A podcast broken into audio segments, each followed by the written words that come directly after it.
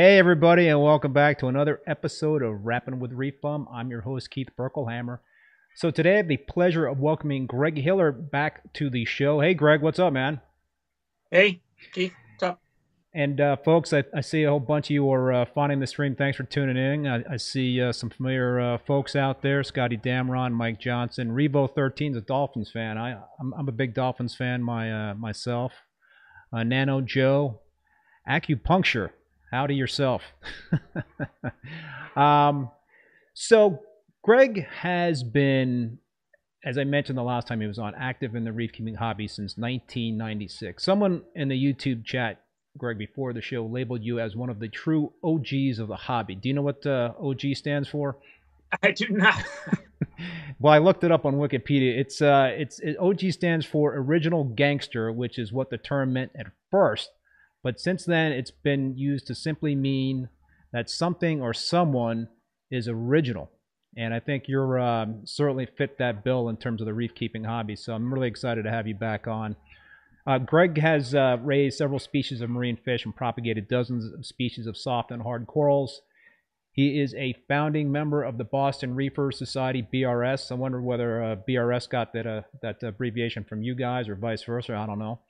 Uh, he's also a frequent monthly uh, meeting speaker, although I think lately it hasn't been as frequent as, as you had uh, been speaking to the club in the past.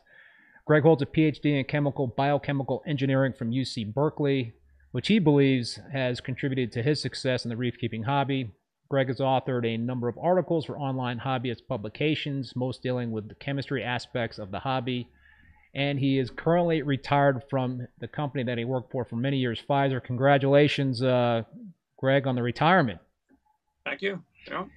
So we were we were talking before the uh, before the live stream. I guess you just uh, came back from a big uh, trip and you're away from your tank for a while, correct? That's correct. Yep. Actually, you know what? Over three weeks, I think. Yeah. Let me. I, I forgot something that's very important, so let me get yeah. right back to that. We gotta. I gotta take care of some quick business here, and and um, I want to thank the sponsors of the show, Bulk Reef Supply and Ecotech Marine. I really appreciate the uh, these uh, companies supporting the show, and I also appreciate everybody tuning in and supporting the show. So please spread the word and, and hit that uh, like button if you haven't done so already, so uh, more people will uh, find the live stream. And as always, I encourage you um, people tuning in here to ask a lot of questions. It's a uh, it's a rare opportunity to have somebody like Greg on the uh, on the live stream. So so please take advantage and ask your questions in the chat. All right, so Greg, I'm sorry. We were um, I asked yeah. you about being away from the uh, from the tanks on vacation. How did that How did that go? You know, it it, it went amazingly well um, these last two times. I've had problems in the past, but uh, uh, my son was here to watch things, but he's not really into the whole hobby very much. So I, I got him to check a few things. And the most common thing that I have him check is, uh, you know, the alkalinity, uh, uh, just to make sure the calcium reactor hasn't stopped. Uh, and then also to just check that the, the power heads are still, you know, firing. um, water motion is just is just so critical, and if that stops, uh, I, we we were chatting earlier just a little bit about the fact that you're quite large. You know, I think that's one of the biggest things that happens when when tanks uh, get filled in with corals. You got to be really careful about water motion. Uh, it can start to be a problem. Um, if it if it's if it's too low, sometimes you know, kind of a little forest fire of RTN can start and wipe things out uh, quickly. So. yeah, and that's definitely something I want to talk to you about um, in, in a bit on the on the show because I know you have a mature reef tank. One of my tanks is a very mature tank, like you just mentioned, and uh, you know it can be a tough call to make some dramatic changes to what appears to be like a thriving reef, but is it a ticking time bomb?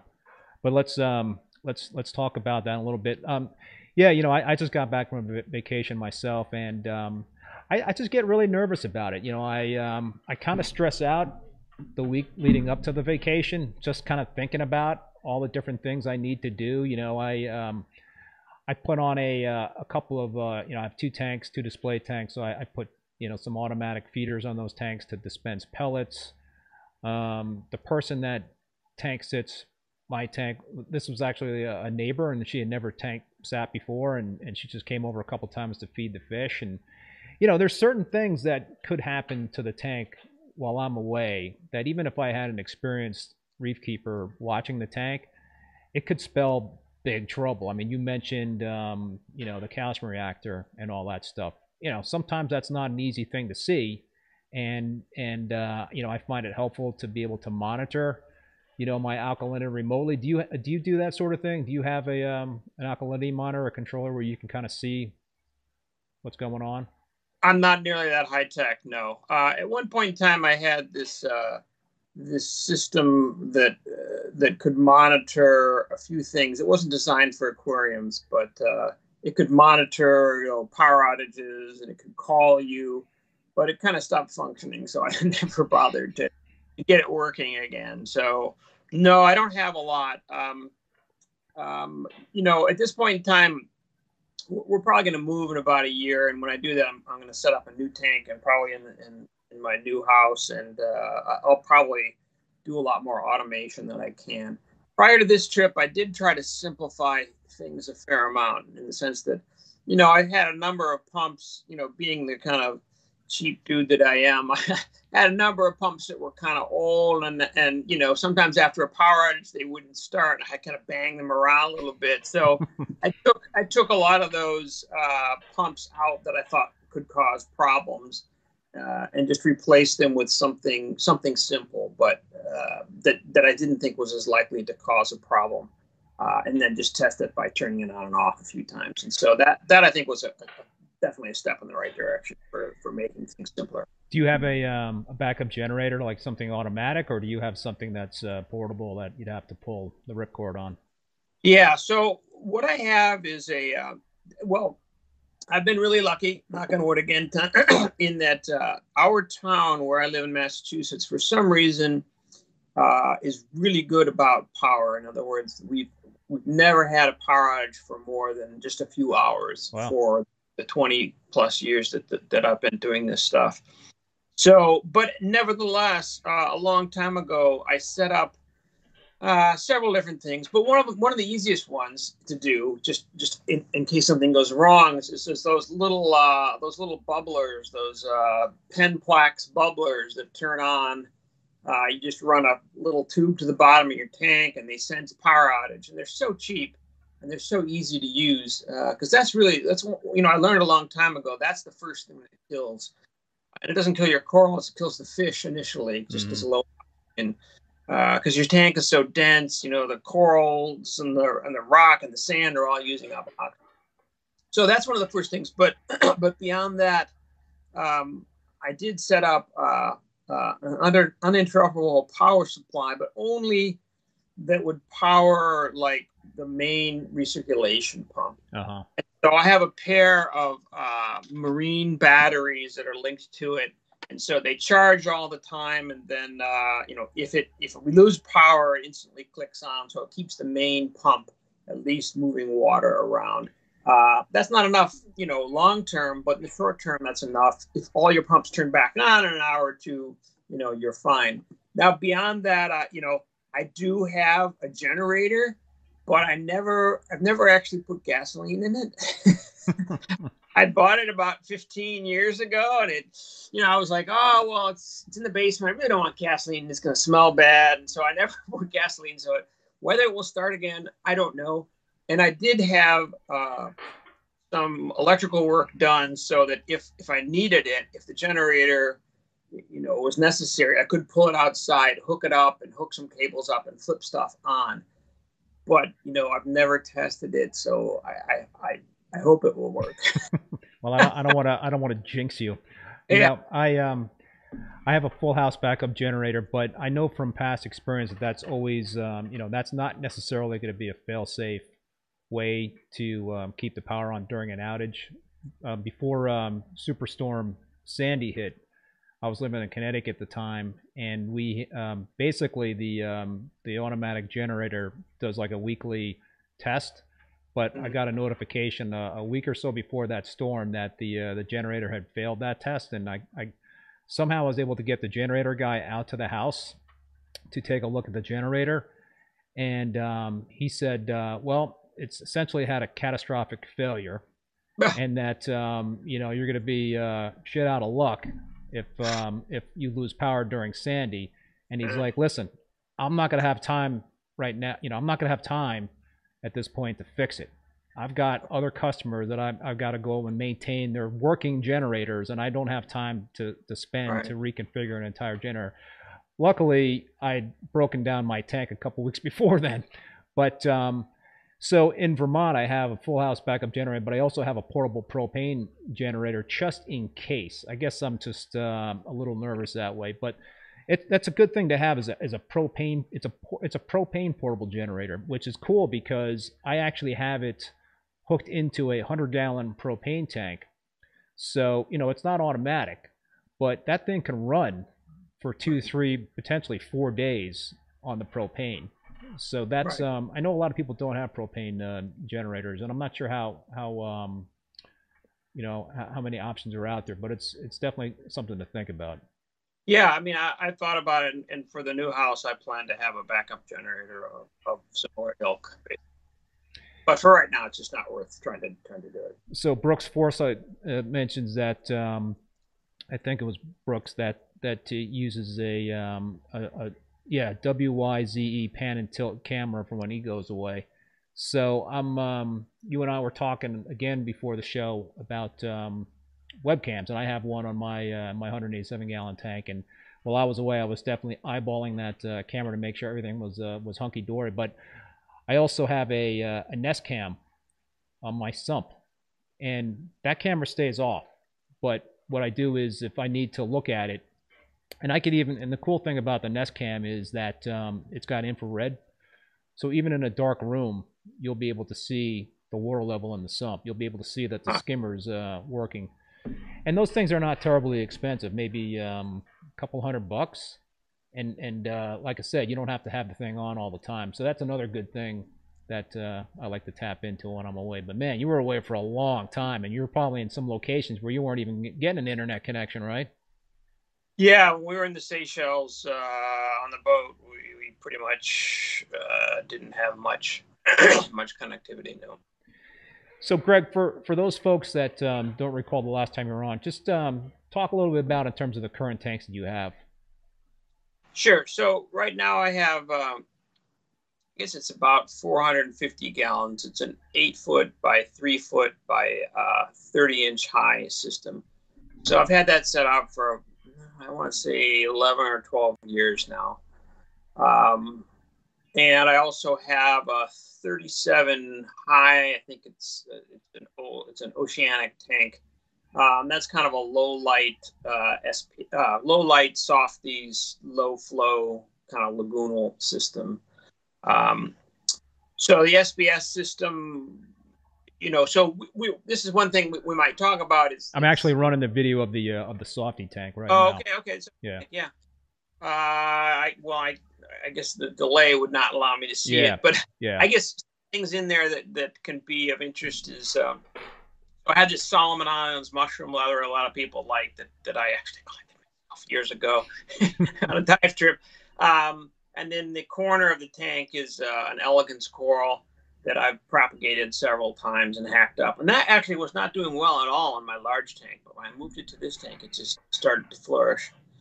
And there's a there's a coral beauty in there that uh, tank raised coral beauty, cute little fish, and a bunch of other uh, random things uh, here and there throughout that tank. But that tank has been doing, again, knock on wood, amazingly well with with very little influence or upkeep or, or anything really. It's amazing. Um, sometimes if, if things are in the right zone, how well they can do. So, all right, in terms of the larger, the 450, that um, you said that's been up and running for like 10 or 11 years. Ah, but, but yeah, 11, 12, I think. Yeah. Um, any uh, any issues going on? They always say in reef keeping, there's there's always something. Right. Well, I mean, so I, you know, I've had various colonies die over the years or just not flourish well. And sometimes you put them back in, you know, you get a frag from somebody back and it just doesn't go, doesn't, doesn't take well. But time goes by and you keep trying and sometimes the tank changes again and, and, and the tank accepts the corals again. So I can't explain uh, that all, but uh, you know, I think there's a lot of complex chemistry and biology going on that we don't completely understand. You know, I think a lot of it can be managed with with uh, uh, you know carbon usage and, and, good skimming and things like that. But uh, a lot of complex things going on in a tank like that. So, what about uh, old tank syndrome? You know, is is that something? Is that is that an issue that we have to be concerned about with a tank after a certain amount of years? Is that something that really folks with sand beds have to be concerned about? What do you um What do you think about that? Yeah, so so I have a sand bed, um, and I you know I, I agree in general. You know, we should all be concerned about that, but but what it comes down to is you know how packed is your tank how dense are things? How many fish do you have in there? You know if you're keeping up on maintenance if you let things grow too far and you know don't eventually cut some things back you can get into trouble. You know and, and so you you were asking a little bit earlier about you know your tank and and and you know what you should do at a certain point. You know quite frankly well you said your tank's four years old so my tank's you know 11 10 year 11 12 years old. And you know about every three or four years, I basically have to go in and, and chop the top third of the tank off. Now, I sometimes I'll do it on one side of the tank one year and on the other side of the tank the other year. But you know, uh, when the corals hit the surface of the water, you know they spread out and you know things start to grow on you know just kind of funky algae starts to grow on the top, and so they're, they're not really healthy anymore. And so, so I'll actually go in there. I have a I have a brass mallet and I think I took a video of it at one point in time, basically just going in there and just just whacking colonies and just making large chunks of coral fall off. The last time I did it, I think I ended up with like at least three or four or five gallon buckets just full of just coral bits. Wow. Yeah. Um, of, of, which some of which I've I bleached out, and when when it was hard to get uh, calcium reactor substrate, I started reusing them. there you go. That's you know the circle of life, right? Right. Uh, Insane Reefer, thank you so much for the super chat there. Uh, the comment is great discussions like always. Thanks for your time. And thumbs up, thumbs up to you, uh, Insane Reefer. Uh, yeah. So um, I uh, so have you you've only gone into kind of chop off the top third. Have you ever really rebooted a uh, a mature reef tank, or no? No, I mean, well, no, I've never restarted uh, a tank. Uh, I mean, I've moved, you know, into the big tank from smaller tanks in various places and you know combined stuff. But no, I never really felt like I had to. Uh, hang on one second. I, I never felt. Oh, you still there? Yeah, we got you back. Sorry. I, the last the last time this happened to me, I had um, I had uh, Dr. Tim on, Dr. Uh, Tim Hovanec, and and uh, he was in L.A. and he lost power. Oh. And uh, after 20 minutes, he was gone. So we uh, we had to reschedule him. But uh, I'm glad you're back. Yeah, I'm back. Hopefully you can. Yeah. Okay. so anyhow, uh, what we were talking about was oh rebooting a tank completely. Yeah. So so no, I've never uh, really restarted completely. I don't think it's really necessary. I mean, if you have live rock in spots and you're just careful to uh, uh, you know take some fraction of materials out and leave materials behind you know I, I, think a reef tank can can can deal with quite a number of, of insults as long as it's uh, as the basic things are still functioning. You know, you don't don't get too too cold or too hot or something like that. So I want to I want to bend your ear on something, and you've seen my uh, tank on the uh, on the YouTube um, webcam there.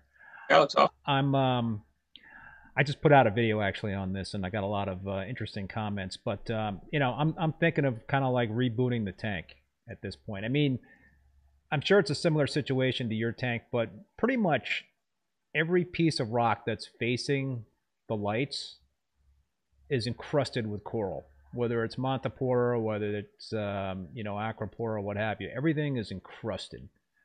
Uh, you know, I've got some big colonies that are just pretty much grown to the point where they're uh, you know shading out other corals, and um, you know there's some RTN happening or STN, whatever it is, at the bases of those corals because they're just not getting the uh, the light and the flow. They're essentially kind of choking each other out. Right. So at some point, I got to do something. And you know, I've in, in the, the past several months, I don't know, six six to eight, ten months, I've been just doing a lot of fragging to kind of like manage the situation. But I have kicked around the idea of just doing like a um, kind of like swapping out the rock. And um, I've um, I had a bad experience using dry rock. Uh, seven years ago when I started this tank, and actually ended up rebooting the tank after two years because it was just one problem after another. And it was probably my fault because I didn't do a good job in terms of seeding the uh, the dry rock with bacteria and other um, types of um, you know microfauna. So uh, you know, it, it had diatoms, uh, cyano, and and eventually it was uh, you know dinos that led me to break the tank down and restart it with Haitian live rock, and the tank has thrived since then. But um, I don't know. I've kind of thought about uh, maybe doing like a minimalistic dry rock aquascape and just pulling all the colonies out and chopping off the tops of those colonies, putting them on a um, on frag tiles, and, and and continuing to grow out those colonies, but um, you know, not not saving the, the the, the parts of those corals that are, um, you know, not doing well. That that uh, we're not getting a lot of light but it's it's uh, you know so what I was thinking about doing is adding a second sump, and so tying another sump into my my current system, taking the uh, the dry rock and, and it's sort of like cooking it in the system for about six months. So so adding it to that sump, putting some light on it, let the ugly phase kind of work its way through the dry rock in the second sump and then once things are uh, are right in terms of the you know after the six months, essentially do a swap of the live rock and the display tank for the dry rock and then second sump.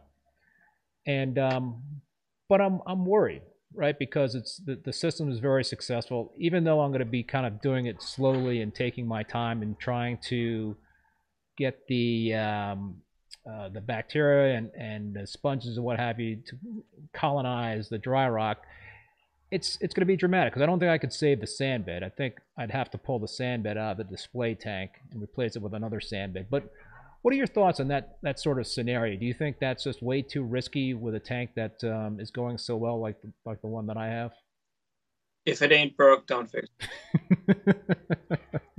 yeah, I really, I, you know, I really would not make a drastic move on a system like that. I don't think there's any any reason for it. I mean, I think if you have colonies that have just gotten too big, just take a chunk of it out, you know.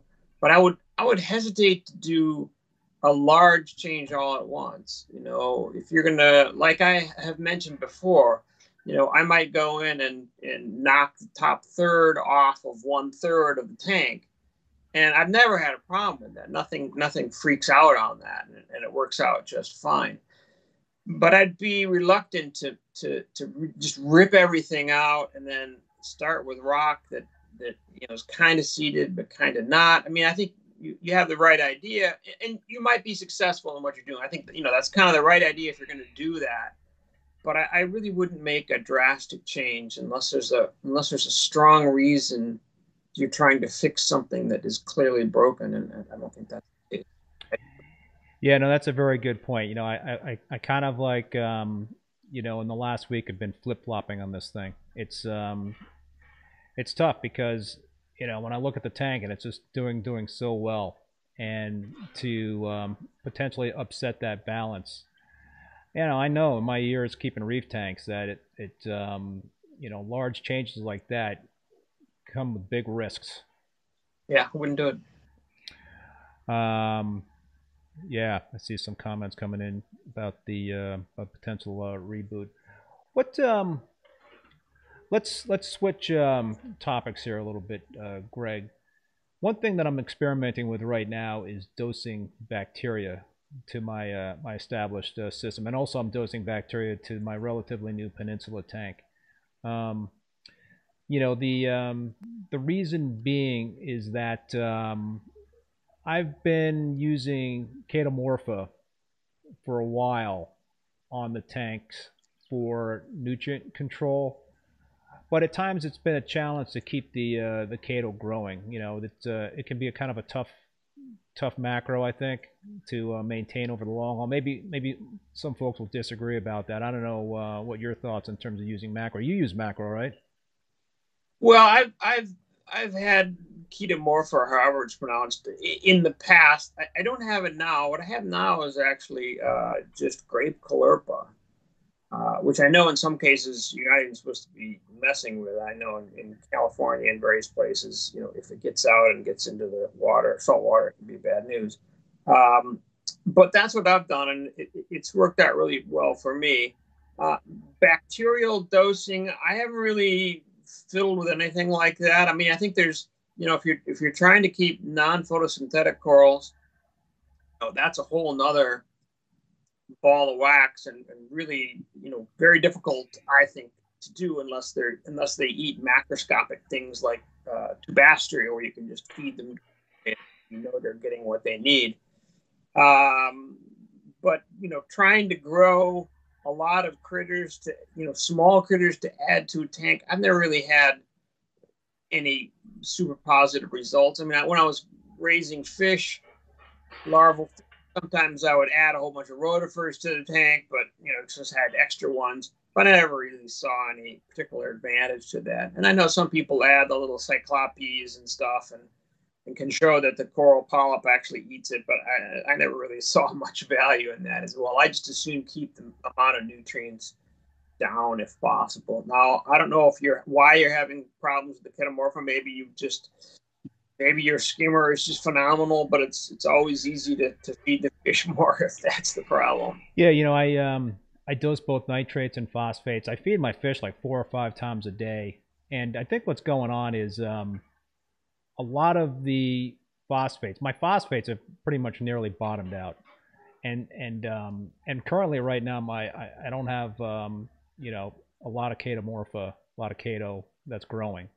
So I, I you know, I, I, firmly believe that the uh, corals are sucking in a lot of nitrates and phosphates, which is making me, uh, you know, have to, to dose those elements. I might be wrong about that. Um, but you know, well, somewhere, right? I mean, the reef tanks, uh, it's a it's a box. It's, whatever comes in comes out. So if you if you're doing water changes, or if you have a phenomenal skimmer, or if you're you're pulling out something with GFO or some other chemical means of treating uh, phosphate, you know, I, I, played around years ago with uh, lanthanum chloride. I, I don't mm, That's recommend. tough. Yeah, that's that's nasty stuff, right? Yeah. Well, it's it's strong. I didn't have any real problems with it in, until I, you know, after the fact read that people have had problems with Tridacnid clams, and I also had Tridacnid um, problems with Tridacnid clams ever since adding it years ago, and I stopped years ago. But I've never been able to keep a Tridacnid clam since that time. I mean, I, I previously had them grow, you know, enormous, and then I don't think lanthanum chloride. They don't like lanthanum chloride for some reason. I, you know, I I have not had any luck growing clams in the last five to seven years. Before then, I had no problem with keeping clams in my tank, but for some reason, mm-hmm. it seems like the um, the clams these days are, um, I guess, oh. a lot more sensitive. I don't know. Maybe it's just something I'm doing. Nah, um, who knows? Maybe.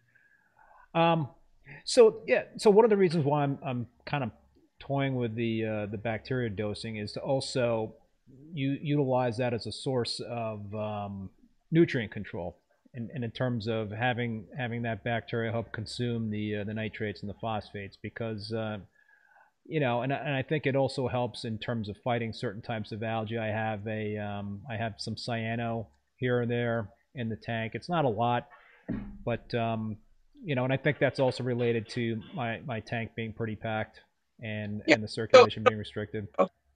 Everybody does, but I but I guess I'm I'm not sure what problem you're trying to solve. If if you said you don't have any nitrates dealing with phosphates, I, am not sure. you know, I, unless you're trying to do something different and, and, and, you're trying to add nutrients by adding the bacteria. Well, what yeah. Are these and what kind of quantities? Is this just something a bottle, something you squirt in that you buy? It, pretty much. so. Um, waste your money on any of that crap. That's all. Yeah. No, listen, it's uh, why you know these days reef keeping has become a lot more complicated if you choose it to be complicated. I guess there's um, complicated. Doesn't have to be complicated. I yeah. know. You don't need any, you don't need any of that fancy stuff. Check your alkalinity. I haven't tested phosphates or nitrates or any of that in years and years. So you're not worried about um, when you have an RTN event or an STN event that perhaps there's more bad bacteria taking over versus the good bacteria. It could be, um, but I think I'm not sure it's it's it's so clear cut. So my main concern is usually water flow. Um, and I think that uh, if, if I start having problems, I mean, recession from the bottom because there's less light and less flow at the bottom, you know, that's that's not something I I particularly worry about. That's just that's just natural. Any reef does that in, in the natural environment. That's going to happen as well. So you know that doesn't bother me. But if I think that things are too compacted and not enough light getting in, you know, that's when you get your the brass hammer out and start whacking. so we have a few uh, folks that agree with your uh, assessment of my situation in terms of the tank, not to uh, rip it apart and just do a little hacking with the brass hammer there. And um, Insane Reefer is commenting about the, uh, I believe it's about the chaeto growth in terms maybe it's a lack of iron. I do, um, I do dose um, some iron supplements for the uh, for the chaeto. Um, Devin Monaco um, has a question. What are your thoughts on nitrates at zero but phosphates at 0.15? Still get film algae on the glass, so I assume there has to be some nitrate. Well, you know, film algae is completely natural, right? On a reef, it's happening all the time. There's just critters that come by that eat it. Uh, I would never try to suppress in, a, in an extreme way uh, algae in my glass. Just get some snails or some urchins and let them do their thing. Um, you know, it, it's I I think if you have to clean your glass, you know, let me let me put it extremes way. If you can't see in your if you can't see into your tank within three days, yeah, maybe something's wrong. But you know, it's pretty standard to need to clean the glass once a week or once every two weeks if you know if you want to see in perfectly. That's that's completely natural to me. Depends how many how many snails you want to have and you know, what you're willing to do there. How uh, how often are you testing your uh, you know key parameters in the tank? You know, is it like just once a week, or are you using um, well, the, the alkalinity I test very frequently just because I want to make sure the calcium reactor is, is balanced. Because if it gets ahead of the tank too much, then the alkalinity gets too high and you get precipitation in the the power heads and then they shut down and that's that's the biggest uh, if it gets too low then the corals really suffer so um, but beyond that you know I'll, I'll check uh, calcium maybe once every three or four months, and magnesium maybe once every six months or wow. once a year, like that. I, I, don't really see the need to test any more than that. I mean, again, if, if there's something wrong, but you know, don't freak yourself out by looking at numbers that, that that don't necessarily mean that much. In other words, what I'm what I'm trying to say though is, you know, I have I'm adding calcium and alkalinity to the tank in a balanced fashion because it's a calcium reactor, right? So calcium and alkalinity. The skeletons are being broken down, they're going into the water, and the corals are taking them back up. So as long as the alkalinity is where it should be, that means the calcium will be where it should. Now, if you're doing something different, you're just adding baking soda and adding carbon, calcium carbonate uh, you know, if you do it correct ratios, that's okay too. But if you're just doing one and then you every so often you check and you add some cat, that's that's completely different. Then you're really going to have to keep keep an eye on it. But if you're using a ba- balanced way to add calcium, you know, you shouldn't be a big deal. Uh, you know, years ago, I used to find my magnesium would drop quickly. Don't I don't see that anymore. Every time I test it, it's like, oh, it's really not much different than it had been, as long as the salinity is, is correct, the magnesium. What do you like to keep your tanks in terms of salinity at?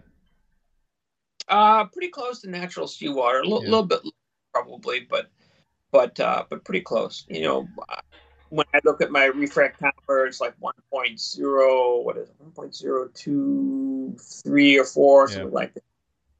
Yeah, and, or 35 35 parts per thousand, I think, is the number, but probably I keep it a little lower than that. And what about nitrates and phosphates? What do you like to keep those at, and how often do you uh, test in those? I, I, I haven't tested in years, so I, that's awesome. uh, but that's, that's refreshing to hear. No, I, I mean, I, I, really don't know what mine is. It's probably, it's certainly not not zero, but I don't think it's a, a well. I can't see it being a problem. You know, again, I have things that don't always do well, but right now everything's doing really well, and and again, I haven't tested it in a long, long time. Well, I think one of the keys with reef keeping is that if you're consistent and you keep things stable in terms of whatever you're doing, then uh, and don't make any major changes, then typically you're going to be okay if the tank is doing well. Um, let's uh, let's talk about something else. I wanted to get your opinion about um, polyp extension. You know, how important is polyp extension for SPS when the tank lights are on? You know, I mean, when the tank lights are off, certainly the polyps are out a lot more than they are potentially in the daytime. So, how important is polyp extension during the daytime? Would you say?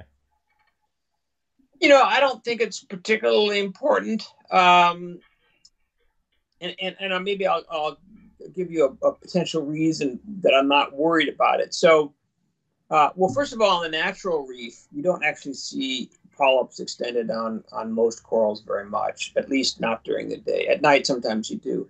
Uh, but years ago, for for a while, I had a uh, um, a uh, orange spot filefish, hmm. and the ones that I had only ate polyps. That's all they eat. Yep. Was coral. Um, and and they didn't do enough damage to a large tank to really cause any problems, but they would keep most of the coral polyps retracted all the time just because they would go to one spot and then move around and spot another spot. And so they were retracted all the time, but the corals continued to grow without any problem at all. So, uh, you know, I don't really see. Uh, I mean, I, I guess you could say, well, corals are taking in nutrients through all of the surface area and maybe with more tentacles extended, maybe they're taking in more nutrients.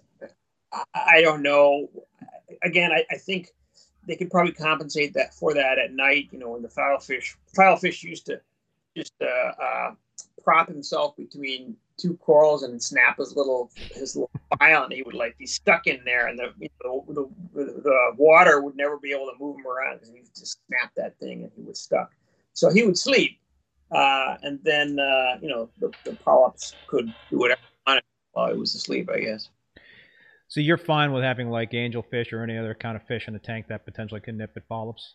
Oh yeah, I've had I've had a lot of fish that that that can eat various corals, and a lot of times, well, you know, within reason. So, I mean, I've had some fish that were just chowing down on soft corals, and I knew they were soft coral eaters, and I had to remove them at one point in time. Uh, but I have a number of fish that are, you know, that will nip at different things and take little chunks out here and there, and that doesn't that doesn't bother me. I mean, I have Navarchus angel in now. I have a, a, a flame angel and a lemon peel angel or something. Um, you know they don't really do any significant damage. You know, I have a um, a a Miss Bar Regal Angelfish in my Peninsula tank, and this to me is like my um, you know that, that that that that is like the pinnacle in terms of keeping a uh, a fish and having a uh, a Miss Bar Regal Angelfish. You don't see a lot of them around. It's it's pretty rare. And the other day, uh, well, it was a couple of weeks ago. I, I caught that thing picking at some of the uh, the frags in that tank, and actually I got a couple of um, larger colonies in that tank, and and uh, the tank's like a, coming up on a year. Um, I, I, started last October, so I you know I saw the thing picking at the uh, the corals, and the polyps were retracting, and I like immediately just thought I got to get that fish out of that tank because it's um it's doing some damage. But you know then I just noticed at night that the polyp extension was just you know, great when the lights were out. Um, and the other thing I did was actually I started feeding that tank a little bit more, you know, kind of trying to fatten that fish up and, and quell his uh, appetite. But yeah, yeah. I mean, you know, it, it depends what you're trying to do. If the coral's the absolute essential thing, and you can't have you have little micro frags, and you're worried, yeah, okay, forget it. But but you know, if you're willing to deal with a little bit of this or that, which I have I've had a lot of different fish over the years that are, you know, aren't really reef safe, and, and my system's done just fine. So uh, thanks, Planet uh, 3D, for, for the comment about hitting the, uh, the thumbs up for uh, for folks. Yeah, smash that uh, like button so more people can find the uh, the live stream. And I also want to remind everybody to ask questions in the live chat. Ask Greg some questions that you might potentially have that um, you would want to kind of get some answers for. So, Greg, I. So- mentality. I'm not sure if that, that's because of mental or I couldn't help um, fish first. Uh, da, da, da, feed a lot. Yeah, I agree with that comment. The more you feed, the better. I, do you believe the fish poop is uh, good for corals, Greg? Absolutely. I mean, you know, again, it's this is a closed system. Anything you put in has to go somewhere. And if your tests are showing, you know, I don't bother with that, but but if your tests are showing that there's nothing accumulating in the water, then the corals are consuming it. So great. Yeah, I mean, you uh, you mentioned this before. I don't think you uh, you feed your corals amino acids or any other coral foods, right? I um, I'm pretty much in the same boat. I um, I've tried aminos. I've tried feeding a lot of coral foods. I haven't really noticed any differences. Sometimes I get cyano, but um, I just find that feeding the fish a lot and uh, letting them do their thing in terms of um, you know kind of pooping that that food out just kind of seems to do the trick. So, so, so keep in mind when you're feeding a fish and feeding them protein, proteins are made of the 20 essential amino acids. So all those amino acids are going in. Now, I don't know what the, the amino acids that they're they're selling in some liquid bottle particularly are. Um, there actually there is some literature on this. So some scientific literature on uh, amino acid, free amino acid availability on the reef. And there's really not a lot of free amino acids floating around in the water, as I recall. Um, so I, I, I don't really see any significant value in, in, in, adding amino acids. Now, the one thing I will say that I add beyond just my my calcium reactor uh, is I, I have for many years added some trace elements. I made my own trace element mix, which was I can't remember if we, we commented on this before, but it's basically very similar to to what this this uh, supplement called Combisan years ago was supposed to be. Turns out it wasn't. It was actually mostly just water. But um, and and I've been dosing kind of my own mixture of that for many many years. But it's only just trace elements, just trace elements. You know, elements from the periodic table. Right. Amino acids. There's nothing else, and and that seemed to help with with color on certain corals, which I think just weren't getting uh, certain elements that that uh, that they needed. because you know, if if you look at an analysis of of uh, ocean water, ocean water actually has just about ele- every element in the periodic table to a very low level, but uh, just about every element, even gold, is in salt water. Hmm. Um, a lot of people have tried to, to, think up some way that they could extract that gold because think how much money they can, but it's very low levels. Yeah, that would uh, that would definitely uh, make somebody very very rich. Um, Planet 3D is asking, what do you think, Greg, of running UV on a reef tank? Uh, why? I guess that's my question. What are you trying? So maybe what I'll say is um, is I know somebody once that experimented with it, and almost everything in his tank died. Hmm. So, um, but you know, I, I think as long as you have lights that that uh, that effectively simulate natural sunlight, um, you know, I, don't think you you really need UV. I don't think. I mean, maybe it maybe it'll have some effect over some coral colors, but I've, I've never seen need for it. I mean, my tank, I, I think, is colorful enough. I, I don't have the Disneyland lights like some people do. the ultra blue, or you can't even take a photo of your tank because it's so blue that just nothing comes out. But uh, you know, I still have metal halide. The, the tank that you actually that I that I posted that that is an LED uh, system, but I don't run it with crazy high blues. It just actually hurts my eyes I, I don't know if people realize that I don't think a lot of blue light is necessarily all that healthy for your eyes. So I would be, I mean, I go to these frag swaps and my eyes actually hurt when I look in people's tanks. So uh, I don't, know. You got to wear uh, orange uh, lenses. Yeah, I don't know, rose-colored glasses or something. um, so getting back to uh, UV, I, you know, I had never used UV before up until this year. Actually, I um, I had a dino outbreak on my uh, my relatively new Peninsula tank, and so um, I was able to actually beat the dinos by using uh, UV because the uh, the dinos happen to be the uh, the free floating variety.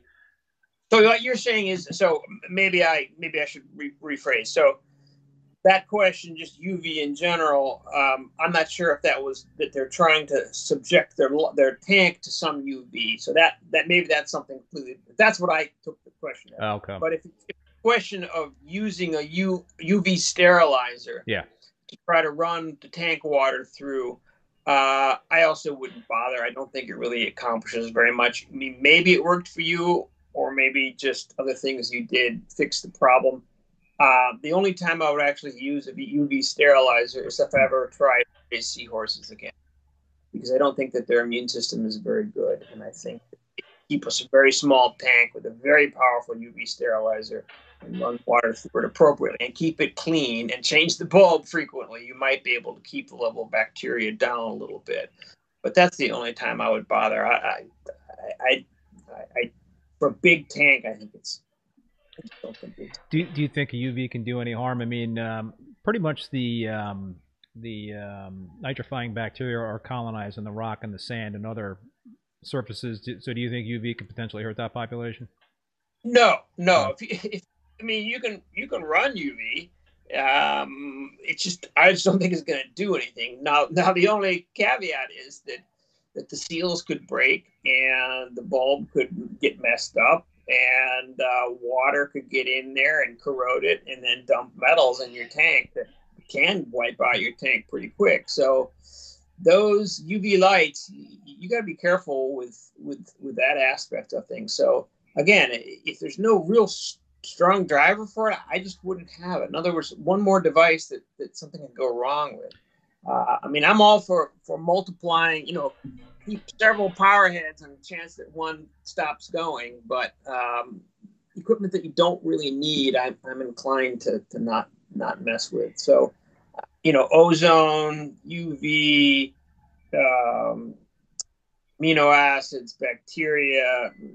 I, I don't see a real value uh, in much of that. Now, now ozone maybe you know I never really experimented with that much, and some people you know keep really close eye on their uh, uh, redox potential, and they think that they control.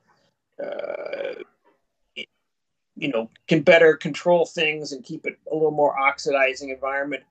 I mean, maybe that helps, but I just didn't see see the value in, in fiddling with it. And and you can mess things up with ozone for sure. Yeah, I've never tried ozone. Um, I guess it's I guess it could help with water clarity, but um, I've never really seen the need. I, I run uh, activated carbon, and and uh, you know that seems to do the trick.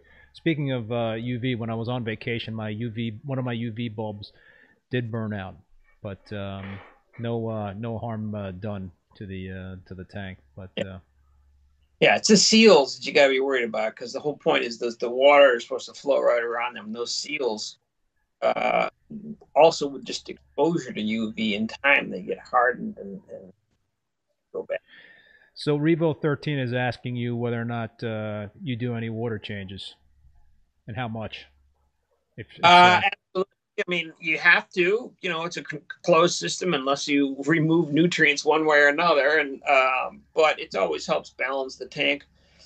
You know, I probably change on the order of five percent a month or something like that. But but usually it, it comes down to uh, you know the the water I'm using when I'm fragging things I just don't put that back into the tank, obviously, because you know I'm I'm gluing things down and I'm using celerants and things like that, and, and and the corals are slimy, and I don't put that water back in the tank, so I have to make up for that. So, um, do you think that uh, water changes alone are not enough to replenish trace elements? Is that why you're you're dosing trace elements in addition to doing water changes, or do you just are not doing enough water changes and, and need to dose traces? All depends.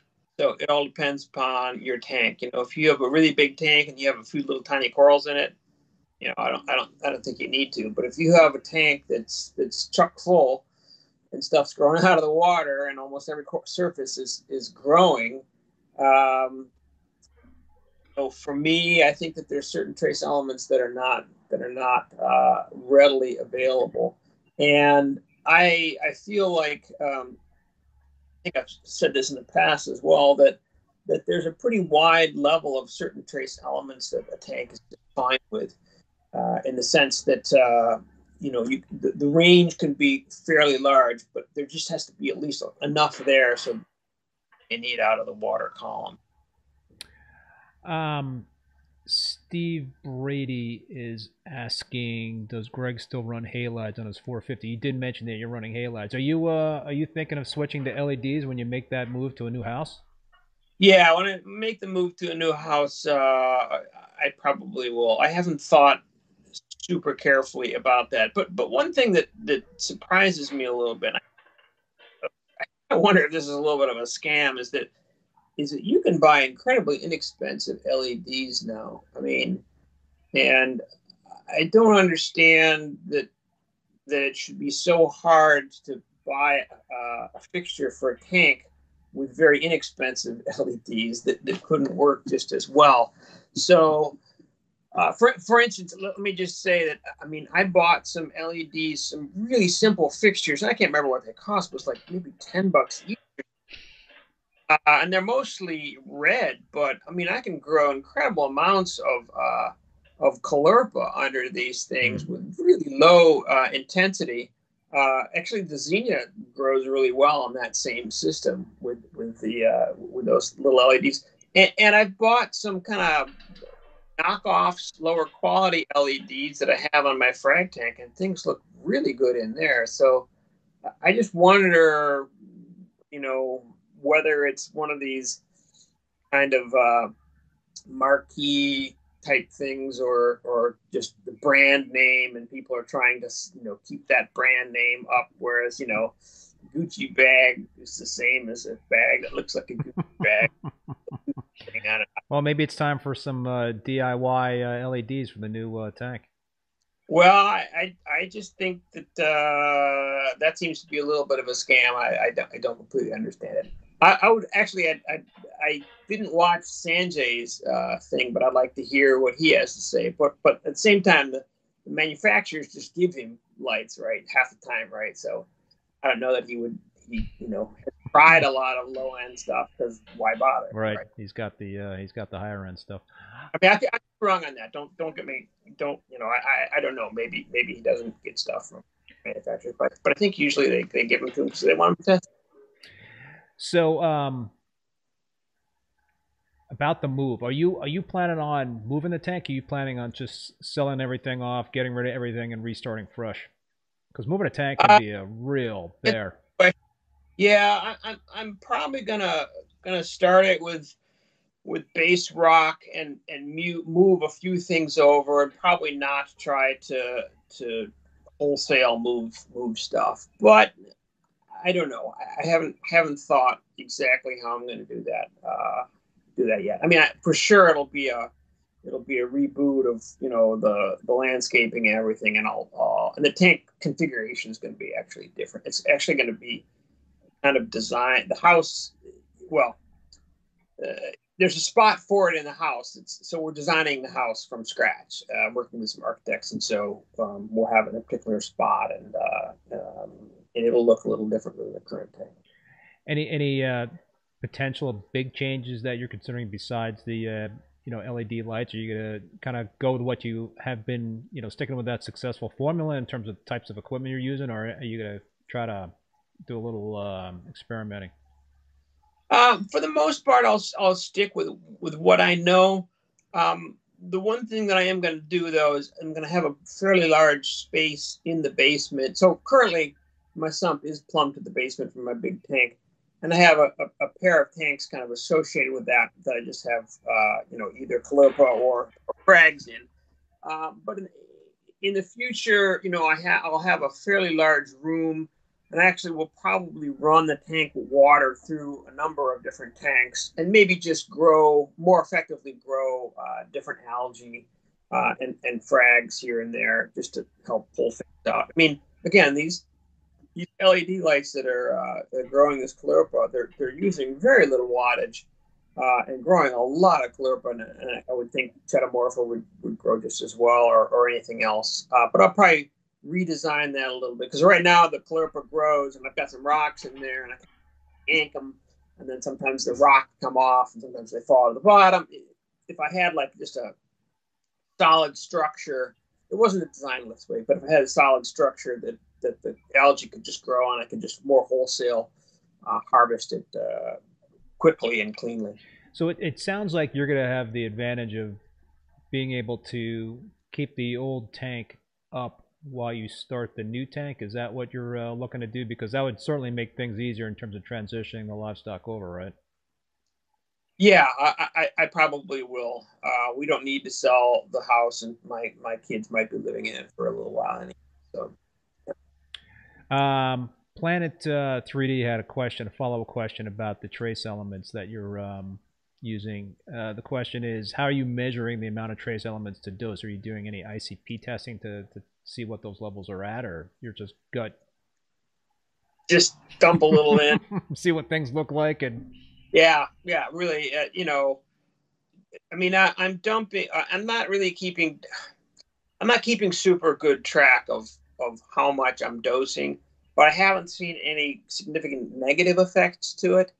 Um, and you know, you know, I'm a scientist, and I want to see, you know, I did see positive effects when I first started doing it. You know, in other words, I had some corals that were clearly losing color, uh, had uh, good effects, but I can't say in the long run now whether I can, you know, really see whether something's fading and I add it and I always get a response. I've always just kind of continued to add it at a, at a kind of a low clip, uh, you know, consistently. And again, water changes should help with that as well, right? Keep things I mean, balance back again. Yeah, I mean, Greg, one thing I'm taking away from from this chat is is the power of observation, and you seem to lean on that heavily, and I I, I, I do so as well. I think that's so vitally important with uh, with a reef tank is that uh, you should you should observe that tank on a daily basis, and uh, there's certain corals that I have that are sort of like canaries in a coal mine, and and when those corals uh, don't look right versus the other corals, then I kind of know something might be up. Right, right yeah, some some things are definitely more sensitive. Uh, I, I forgot to ask you this question in terms of the calcium reactor and um, and pH, but uh, what do you use? What, what do you do? Do you do, how, how how important is pH in terms of being able to keep it elevated? You know, because a calcium reactor will uh, bring it down. Do you dose any kalkwas or do you do anything else to help elevate the pH that gets lowered by the uh, calcium reactor? Well, I think I think adding uh, Kalkwasser is certainly a, a, fine thing to do, and, and, I have done that in the past. Uh, at the moment, I don't I don't really religiously do it, and so for sure my tank has uh, a slightly suppressed pH. I, I don't actually know what it is right now. I actually haven't had a functioning pH probe in probably about another maybe eight years or so. really? don't really know what it is, but I know it's I know it's suppressed. I know there's enough carbon dioxide running in that calcium. I mean, the bubbles are going pretty fast, um, so I know it's suppressed. Um, but you know, I try to keep you know air moving in that in that room and try not to get it super closed down. And um, but I don't. I'm not tremendously worried about about the low pH. Um, it, it might be a problem for some corals for sure, but uh, I mean, you know, whenever possible, better to keep uh, the tank at, at, at, natural conditions for everything. Um, but for me, I think one of the ways you can balance this is keeping the alkalinity slightly higher than would, would happen in the natural reef environment. So, you know, and so uh, I'm a scientist by heart, and global warming is real and you can you can look at the carbon dioxide levels and the tests in, in, in Hawaii and people might say, well, look, my carbon dioxide levels in my tank are way higher than they are in the natural. And I, and I agree, but you can compensate for that because in your tank you can elevate the alkalinity. And I have that elevated. And you could do that in the ocean too if you had like a uh, a fleet of giant tankers and you ground up all the white cliffs of Dover and you sprinkled them continuously all around the world every day. But that's just never going to happen, right? So, so it's just, you know, science is real. The vaccine works and global warming is happening. I'm sorry to say. It was sad actually to see the damage in the Seychelles when I was just recently there. So, yeah. Wow. So um, we got another question from Planet 3D, and the question is, uh, Greg, from your days at CompuServe's Fishnet forum, what do you think? We might have talked about this last time you're on. What do you think of the quality of today's advice online? Oh, you temporarily lost Greg. Yeah, sorry about that. Oh, I'll come back, back in a second. My wife keeps trying to call me, so trouble. Um, so the value of today. Well, I don't know. I think everybody thinks they're an expert. Uh, and I guess the, the question is be careful with who is giving you the uh, that information. In other words, is someone trying to sell you something? Really, is what you have to ask, right? Is someone trying to ha- sell you hydroxychloroquine or you know various chemicals or vitamins to keep you from getting COVID? Right? You got to ask those questions carefully.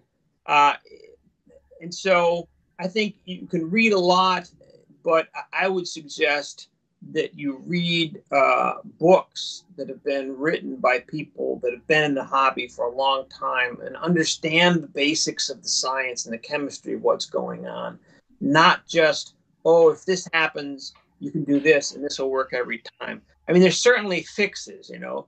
I remember when when first got on CompuServe and people like, oh yeah, these long, thin anemones. Oh, they're called Aiptasia. Oh, really? And there's there's something that will eat them. Wow. I mean, that was huge, right? You know, and that's the kind of really simple, pointed answer that you know that actually does work, right? But some things I think you just got to be very careful with who's giving you that answer and what what their what their agenda might be.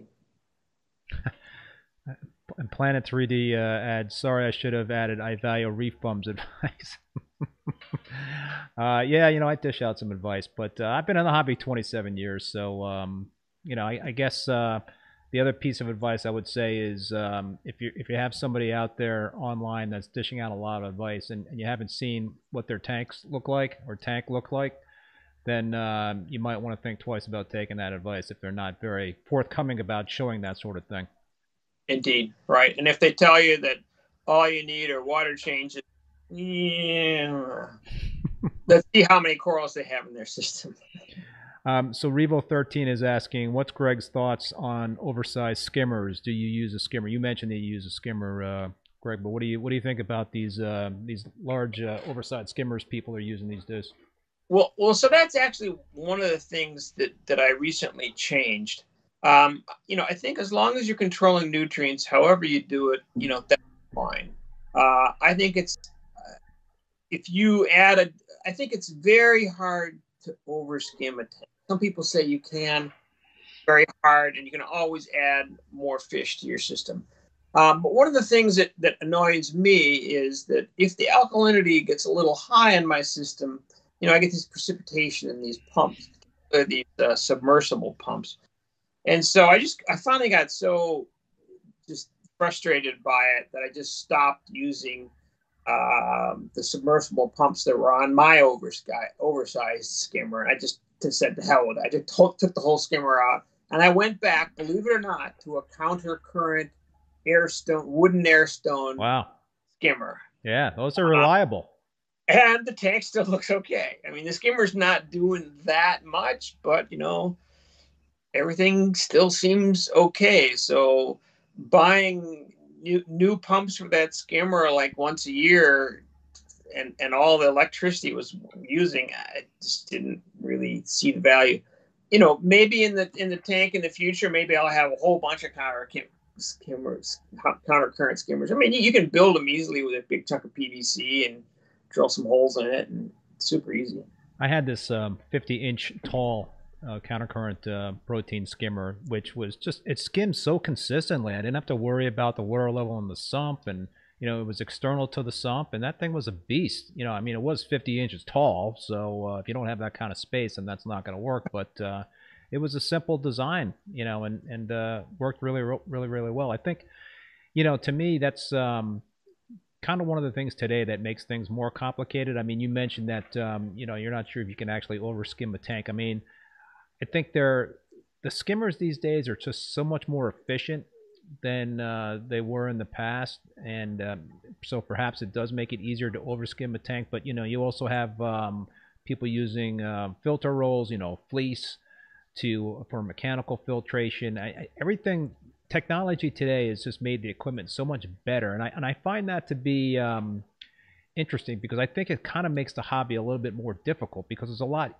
easier, in my opinion, to zero nutrients out with this much more efficient equipment. And so I think you got to be careful and and um, you know don't put the uh, put put your hand on the throttle, so to speak. Uh, as much as maybe as, as you might have in, in the past. It just it, it, it seems uh, kind of uh, ironic that the technology has has created such um, you know great improvements in the terms of the equipment we, that we've used, but it's also been a bit of a curse, in my opinion.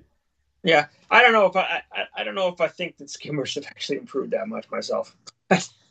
Just based on, you know, I've shut this thing down and I'm been months and months now and I haven't really had a problem. You know, you know, maybe maybe I will have a problem, but and but I just I still see pumps freeze up all the time. I remember when these uh, uh, uh, DC pumps came out. Oh, this is gonna be the greatest thing. I used them a few times. They just freeze up like mad. Forget it, they're mm. worthless. So I mean, I still have uh, some Hagen 802 power heads that are like 15 years old. And they'll still work, yeah. right? I behind pumps that are at least 15 years old and they still work. So, you know, I think you look for good quality, and a lot of I still think a lot of the equipment is garbage. Yeah, and, and and I think also if you take care of your equipment, then then it can last a long time. You know, you gotta you gotta stay on top of the maintenance. And I'm I'm I'm one of the worst for that. So, but that's just it. If something can if something can survive in my hands, then it's it's it's done well. It's it's uh, definitely gone through the ringer. Um, the last thing I wanted to, to talk to you about, Greg, is uh, you, you, mentioned a couple of things about um, uh, you know SPS and, and having good coloration with SPS. I think you mentioned trace elements, and um, what else did you? Uh, maybe it was the uh, lighting, water motion, water motion. Anything else in terms of um, you know things that folks should think about in terms of maximizing the colors on their SPS?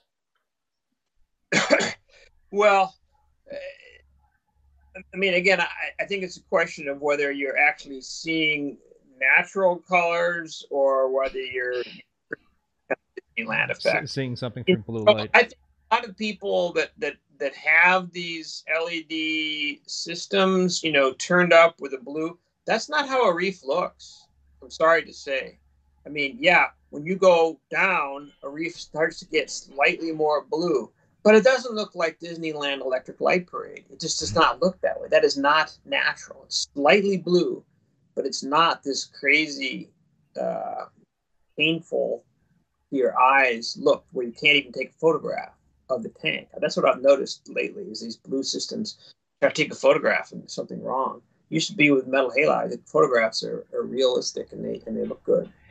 Yeah, I have a um, a very easy time photographing my uh, my tank that's lit by metal halides, but the tank that's lit by LEDs, I I, I don't run a very blue um, spectrum on the LEDs. In fact, I um, a uh, a fellow YouTuber YouTuber and Instagram um, uh, guy by the name of Telegram created this um, light profile for me that mimics uh, 20k 400 watt uh, halide bulb. So you know that's that's what I use. I use uh, 20k radium 400 watts on my uh, on my uh, SPS dominant system that's established, and so I wanted to kind of re- recreate that look. But it's still tough with the uh, with the LEDs on because I have to change a uh, a setting in each of the lights into a, a, photo mode so it doesn't flicker. So it's not uh-huh. um, it's not as easy to uh, to for me at least to capture the uh, the photos and the video with the LEDs. But yeah, I mean, you go on Instagram, you see some pretty uh, wild stuff with the uh, blue lit tanks. It's uh, you you can you can get these uh, very average looking tenuis that uh, look spectacular, and of course there's some spectacular prices attached to those uh, those tenuis that uh, are all dolled up under the blue lights. And, and I can tell you, folks, the natural reef does not look that way. um, let's see. I'm just looking at some more comments. Um, Planet uh, 3D, Greg, there are some very anti views relating to reef keeping. What do you think needs to happen to improve understanding of the industry? Hmm. I don't know what anti views are really. I I think there there might be some um, you know thoughts out there that um, you know potentially reef keeping is impacting oh, oh. yeah oh. the um, the natural reefs.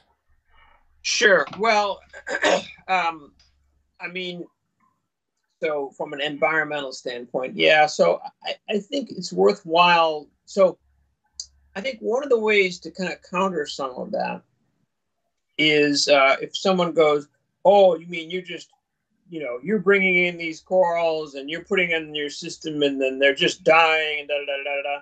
Okay, well, they're not, right? So I mean, when I talk to people about my system, they come over and they look at it and they go, "Wow, that's kind of neat," and and then I go on to explain, oh, and every coral in this system has grown from a fragment not much larger than the pinky on my finger here. Okay. And then their their eyes kind of change and they and they, they think about it differently. So yeah, we are using electricity. Uh, that you know is a significant factor, but the LEDs have really cut down the amount of electricity.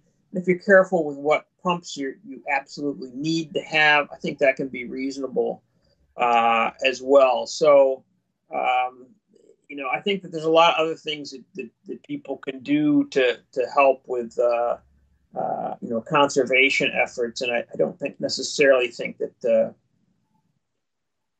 you know, we're, we're, we're destroying the reef. But, but I, I would also say that, uh, you know, keep in mind when you are setting up a system uh, where those corals are coming from. And, uh, you know, how they're being harvested. You know, SPS corals, almost all of them are just traded from from people, right? We don't bring in big colonies anymore, or you can bring in, or, or if you want to, you can get the aquaculture colonies that are just, you know, grown in Fiji and a little, kind of, yeah, not such a big deal. Uh, so I think it's it, it's just worthwhile to keep keep everything in focus. Yeah, no, for sure. Um, Matt A uh, makes a comment. People need to know that many of the corals we love in our home have never been in the ocean. I, I guess they've been in the ocean what? at one point in time, but uh, perhaps okay. there, there's more of them in our homes than they than they are in the ocean. I don't know, but uh, I get the I, I get the drift. Right. right. Well, sure. It, it, came from somebody else's tank, and then I put it in my tank. Sure, but yes, they were all in the ocean. Yeah. Right. Uh, well, that would be kind of cool to, you know, one of these days be be able to create these uh, these. Uh, I don't even know what you would call it. Um, you know, create. I'm not sure what the terminology would be, but to, well, you can create uh, you can create hybrids, right? I had a pair of seahorses mate, and two different species mate, and create a hybrid once that looked a little bit like both species. It was really wild. That's but, pretty cool. And whether that has ever had, I mean, I don't know that these two species have overlapping geographies or not. I never looked into it, uh, but it's possible that that that hybrid never existed in the wild before. So there you go. Yeah.